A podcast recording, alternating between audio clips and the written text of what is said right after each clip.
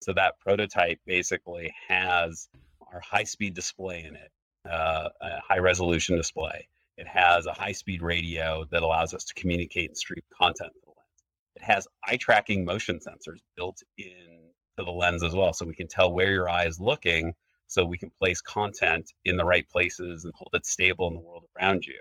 It has a power system so that we can power everything uh, to make it all work. So all the elements that we need are there together in a, a working system so that we can really push forward what we hope is the first product. Do you want bionic eyeballs? Well, so do I.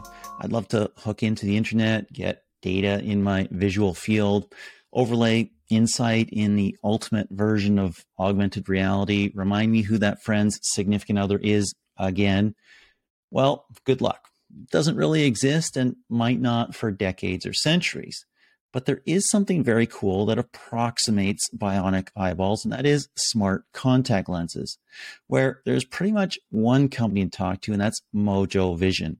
So today we're chatting with Steve Sinclair, a Mojo SVP. Welcome back to Tech First, Steve. Oh, hey, thanks for having us back. you must have done well the first time. I don't know, but uh, for anybody uh, yeah. who hasn't, who wasn't there, didn't listen, give us the, the the thirty seconds. What is Mojo Vision? Well, I mean, you you started to to say it's it's way out in the future, and we think it's a lot sooner than that. We hope, but but basically, it's all about giving you superpowers. We're building the world's first true augmented reality smart contact lens. So something that you could put on your eye, see content when you want to see it, have it disappear when you're not using it so you look like yourself and you're engaged in the real world. So we're taking all the elements we need to from a technical perspective and pulling them together inside a contact lens. Can't wait, can't wait, and can't wait until you're not wearing those glasses either. I've got contact lenses in right now, and, and maybe I'll have a smart well, one I, soon. I tell people, I this is my Clark Kent look. Ah, so you're Superman with point, the mojo. I get I'm gonna, it. I'm gonna take them off. So we're, we're, we're working towards that. Love it. Okay, now you just released some new news. What's new? Yeah, so you know we've been working on this for a number of years now, and when we talked to you last, we had we had built a prototype that some of us had worn internally, but it didn't have all the elements that we needed in what we consider to be a candidate for first product. And so we're finally there with something we call a feature complete lens. That means basically that all of the technical elements are pulled together into a single system that we can wear and try and, test with. And so that prototype basically has our high speed display in it, uh, a high resolution display. It has a high speed radio that allows us to communicate and stream content to the lens. It has eye tracking motion sensors built in to the lens as well. So we can tell where your eye is looking so we can place content in the right places and hold it stable in the world around you. It has a power system so that we can power everything uh, to make it all work. So all the elements that we need are there together in a, a working system so that we can really push forward what we hope is the first product. So, geek out for us a little bit. High speed, high res uh, power system. Give us some of the yeah. specs if you're releasing some of that. Yeah, well, so it all starts with the heart of the system, which is the display. And we probably talked a little bit about this last time. But when we started to work on this idea of a smart contact lens, the first thing we knew we needed to do was find a display, something we could embed in the contact lens that could give you the information that you need to see. And it didn't exist. So uh, we built a team of micro LED experts who basically, from the ground up, invented a high density display for dynamic data that can project the information onto your eye. And that's not just the display, it's, it's basically the control system uh, that, that controls the, the individual pixels. It's the optic that sits on top of the display and focuses the light when it's that close to your eye in the lens onto the back of your retina all of those elements of the system had to be invented to, to make this work so that you could actually see content. So, what can you do with the current version? Yeah, so right now you can put it up to your eye and you can you can see content floating in space in front of you. So we were able to use it to display any kind of text or graphics that you want to see. We show off demos right now, and, and you've probably seen some of these. Maybe you could show it uh, while I'm talking potentially, which is being able to see your sports biometrics as you're riding your or cycling or running. It can show you content if you're a traveler and you're rushing through the airport. You need to see your gate or you need to see when is your Uber driver arriving. All of that is kind of in the moment data that we can project onto your eye while your hands are busy, while your eyes are up, while you're trying to interact and engage in the world. We can bring you that information in, in the moment. And so it literally is content that's floating in space around you. We can lock it so it can be locked in the world so you can see some content to the right, to the left, to the bottom, up and down, wherever you want to look. And it's up to you to decide when you bring that content up. And when you don't want to see it anymore, it all just disappears and you're just looking at the world. It's pretty interesting, right? Because of course, if you have a smartwatch, you can have different watch faces and you can have yeah. the information that you want uh, on your watch face. Now you've got different world faces, the, the information right. you want on the world. Now, this is driven, uh, we talked about this last time, I'm sure, but this is driven by an app on a phone, correct? Well, it's driven by data that could be on your phone, it could be in the cloud. Most of the applications that we're using are run on an accessory that you also are wearing on your body, somewhere near the head. We call it a relay accessory. It could be built into a hat or a helmet. It could be built into a pair of safety goggles. It could be built into a neck band. And so that's probably the form factor we're going to start with. It has to be relatively close to the eyes because the transmit power of the lenses is not particularly high. Um, yes. And so that relay essentially has compute, has an application processor in it, has memory in it, and uh, a GPU so that it can stream the content to your eye. It's at the same time, it's pulling eye tracking data off of your eye and doing that simultaneously to figure out where are you looking and where should content be placed in the world and that's one of the other big innovations that we made with this, with this product is we built in built in eye tracking so we know exactly how to place content and space around you. Fascinating. Uh, you talked about building in a power supply. Is that a tiny mm-hmm. battery in the contact lens or are you harvesting ambient energy from radio waves? Are you transmitting it wirelessly from some jewelry yeah. that i'm wearing? How's it getting there?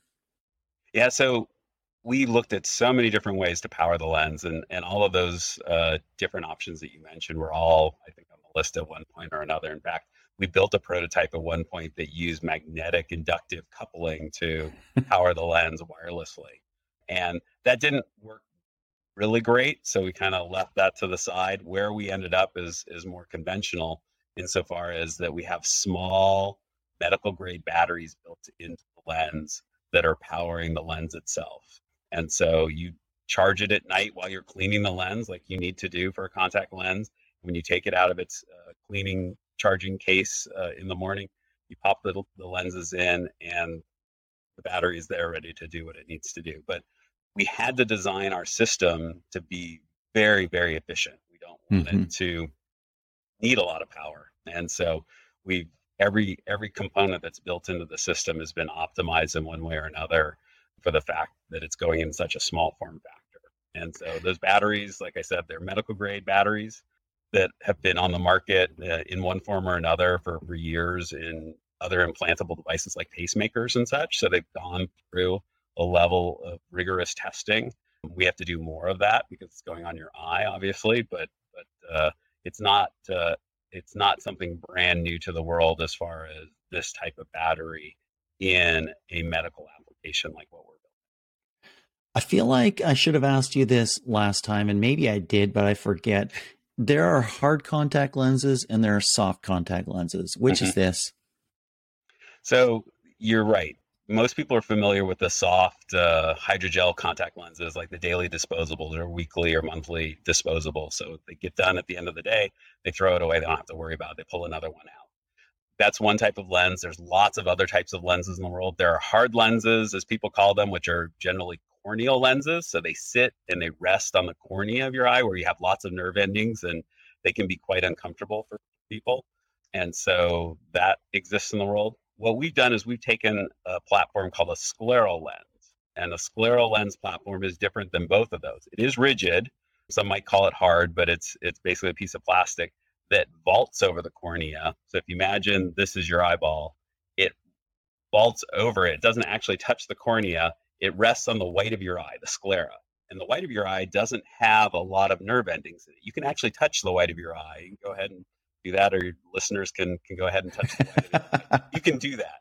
And so we measure your eye uh, when you come into your optometrist, and we get the shape of that eyeball. It's not perfectly round, it's got lots of ridges and bumps and such. And we cut the inside of the lens to match the shape of your eye. So it rests very comfortably on. So it is a little bit bigger than what people think of when they think of either corneal hard lenses or, or daily disposable soft lenses, but it's quite comfortable uh, on the eye because it's been cut like a puzzle piece to match on your eye. And that's important for a couple of reasons. One is um, we don't want it rotating when you're wearing it because we want the display pointed exactly where it needs to be pointed, which is at the sharpest center of your of your eye or your retina called the fovea.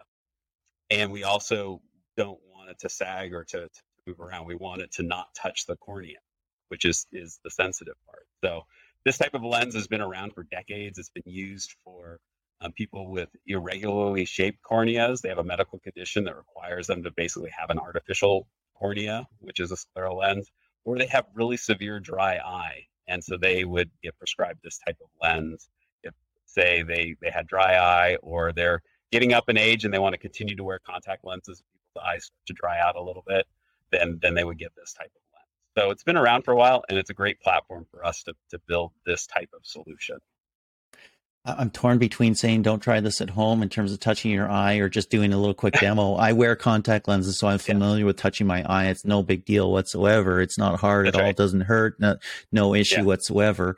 But uh, for people who don't have contact lenses, some of them uh, don't do that. I want to talk about the fundamental advances that you had to make uh, just in this last generation here. Yeah. maybe even before we get there, talk about the uses that you're seeing right now with this generation we talked a little bit about you know seeing things float in your field of vision you finding your yeah. gate other things like that augmenting the world you've also kind of hinted at athletes maybe your lap mm-hmm. time or maybe your heart rate or whatever other data that you might need to um, tailor your performance to your capabilities and come out with the best possible end result you also have explored sort of therapeutic uses, right? People with low vision highlighting features in the world. Like there's a street here, there's a there's a drop off here, there's a sidewalk here, those sorts of things. Mm-hmm. Is that still on the menu? Yeah, a, a lot of that is still on the menu, and and it's it's both fun and frustrating when you're working on a product like this. There's like you could do everything. Like it's got so many different possibilities, and how do you narrow it down? And so part of the job that myself and my team as product managers are responsible for is trying to make those trade-offs and trying to decide how do we how do we get down to something more focused to, to have success ultimately to build a platform like we're trying to build we have to have our sight set at all all consumers anyone who mm-hmm. wants to mm-hmm. wear a contact lens that wants it to be smart you know should be part of our our ultimate target market for what we're doing here but you also know you don't as a small startup, you don't jump straight to trying to sell to all consumers all at once. Like that's just not that's we're we're not Apple, we're not you know Meta yet.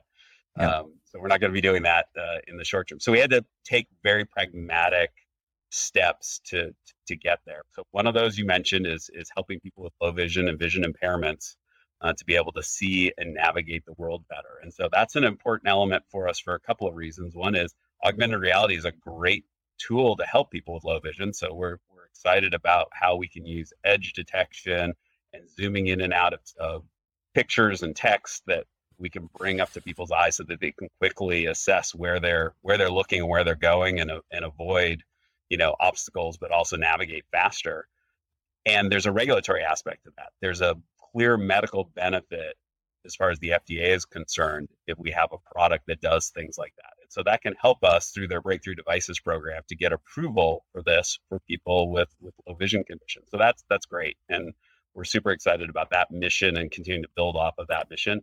But at the same time, we want to take what we're doing and make it apply to more people. So we specifically picked the sports and performance and athletic active users as a first early target market for us for everyone else who has quote unquote normally sighted vision because we can give you eyes up information while you're working out, while you're competing, while you're training. And those are people that are already choosing contact lenses because they're doing something active. Mm-hmm. And so they want to have something that's not slipping around on their face and getting sweaty and potentially getting in the way. And they also don't want to look down at a wristwatch or a smartwatch or you know, looking at a smartphone and lose their focus, lose track of where they're going, potentially create a safety issue. So there's a lot of good reasons why that particular area of athletics is important to us. We don't see ourselves as a as a sports or athletics company necessarily. We have that broader, longer term view of what we're building as as our ultimate goal. But in the short term, those two markets for us really will give us the proof points we need that we can build a smart contact lens that's useful to somebody and that they're motivated to want to use because they want to have some invisible edge in what they're doing. And then it'll it'll grow. If you put it on in the morning and you're using it for your workout later that day, you might use it again at work. You might use it throughout the day in a lot of different activities. And so we're going to open it up to a lot of different types of applications so you get useful useful information throughout the day there's just so many applications. It's it's really unbelievable. Yeah. I'm I'm big into hiking and and you know just you do not want to look down at your wrist or at a phone when you're on a mountain trail. you, you kind of want to know where your foot needs to go, right? And so being able to see that is amazing. We haven't even talked about it, but the augmented reality world that sort of Google Glass pivoted to, you know, machinists, mm-hmm. technologists mm-hmm. who are working on perhaps airplane engines or complex engineering builds or something like that. Have having the schematics overlay. There's so many different options and those sorts of things. Now, you talked about fundamental breakthroughs. Clearly, there's there's some in terms of battery. Clearly, there's some in terms of building. I'm assuming it's Bluetooth, a radio that's communicating to and from the jewelry to to your eye, basically. I'm assuming there's some in visual technology, uh, whatever you're using for a screen, right?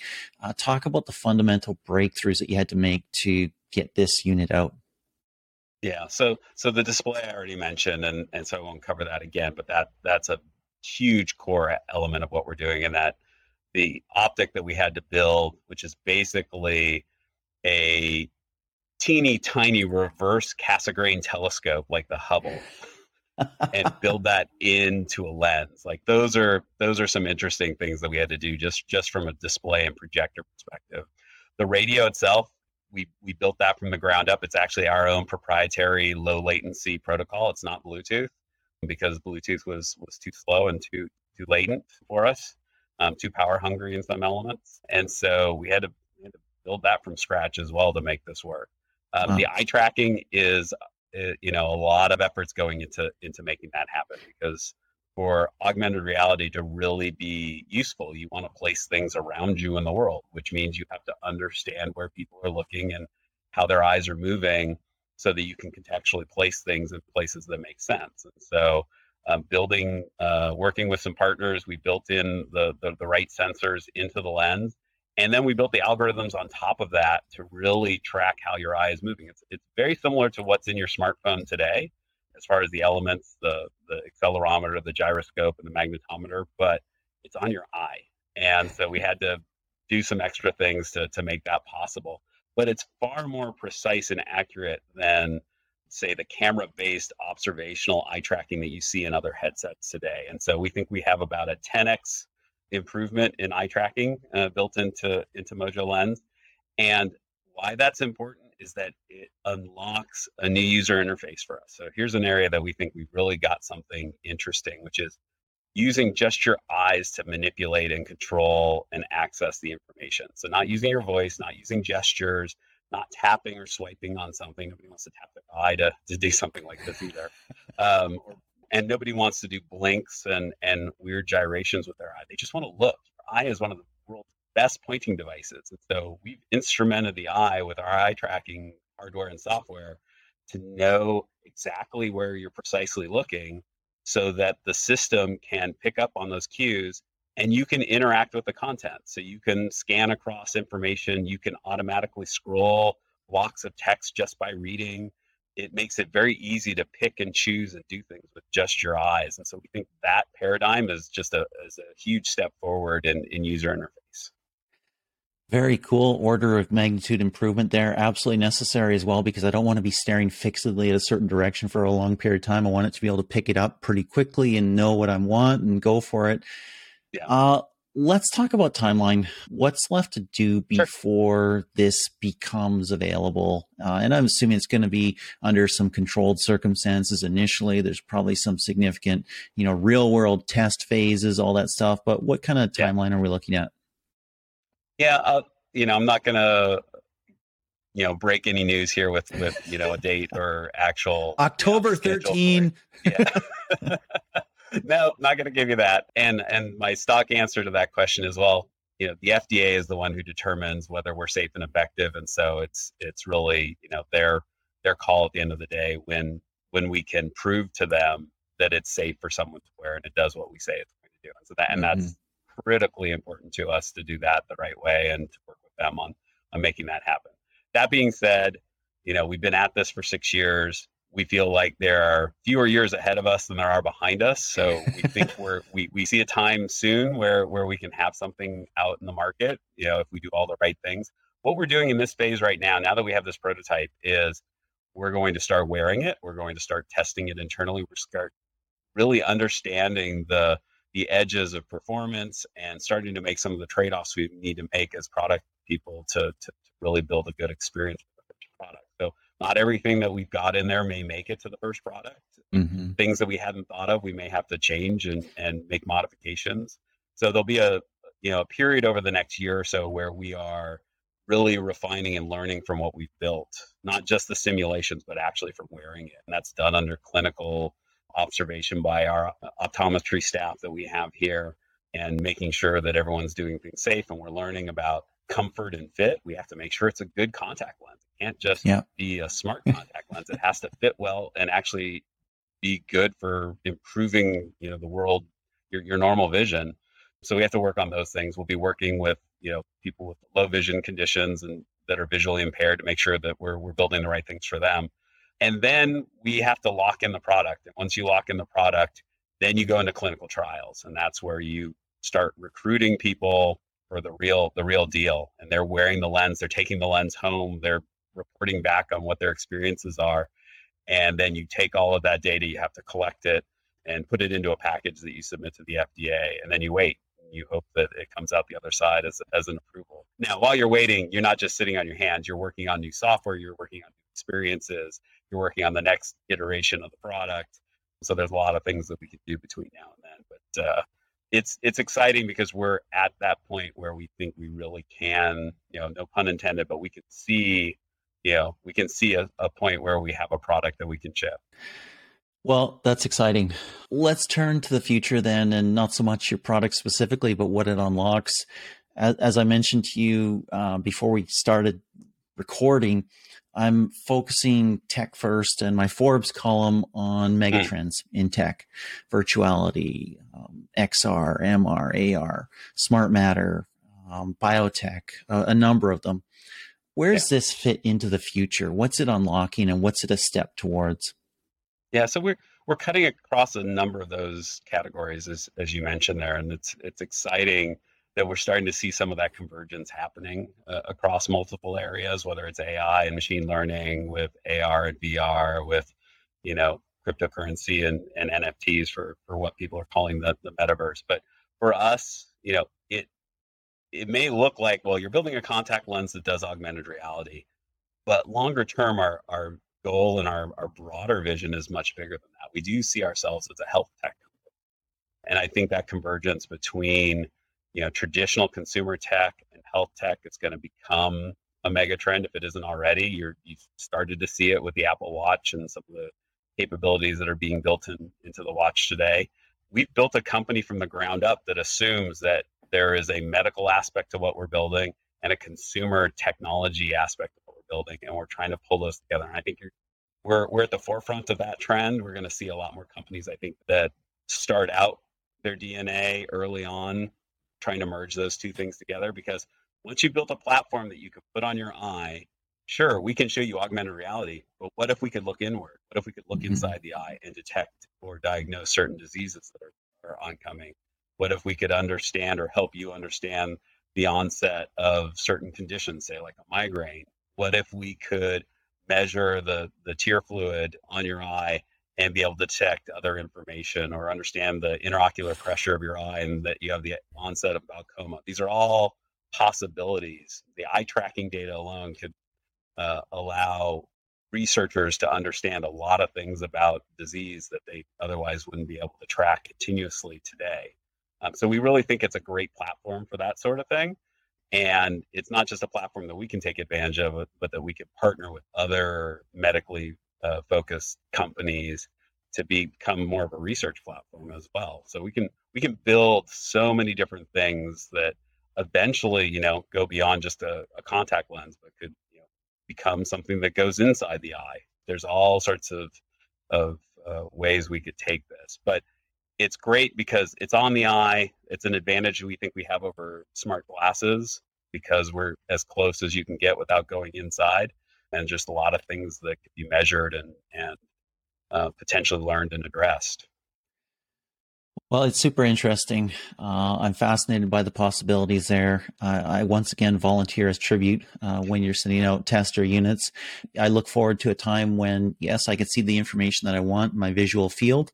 Uh, I can know where I need to go. I can um, put up my notes as I'm talking to somebody like you, and I don't have to look down or something like that. That's the question I wanted, that sort of thing.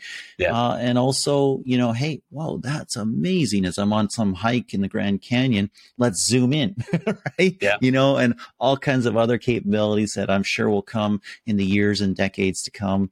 Uh, thank you again for your time, Steve. Yeah, well, thank you. I really enjoyed talking to you.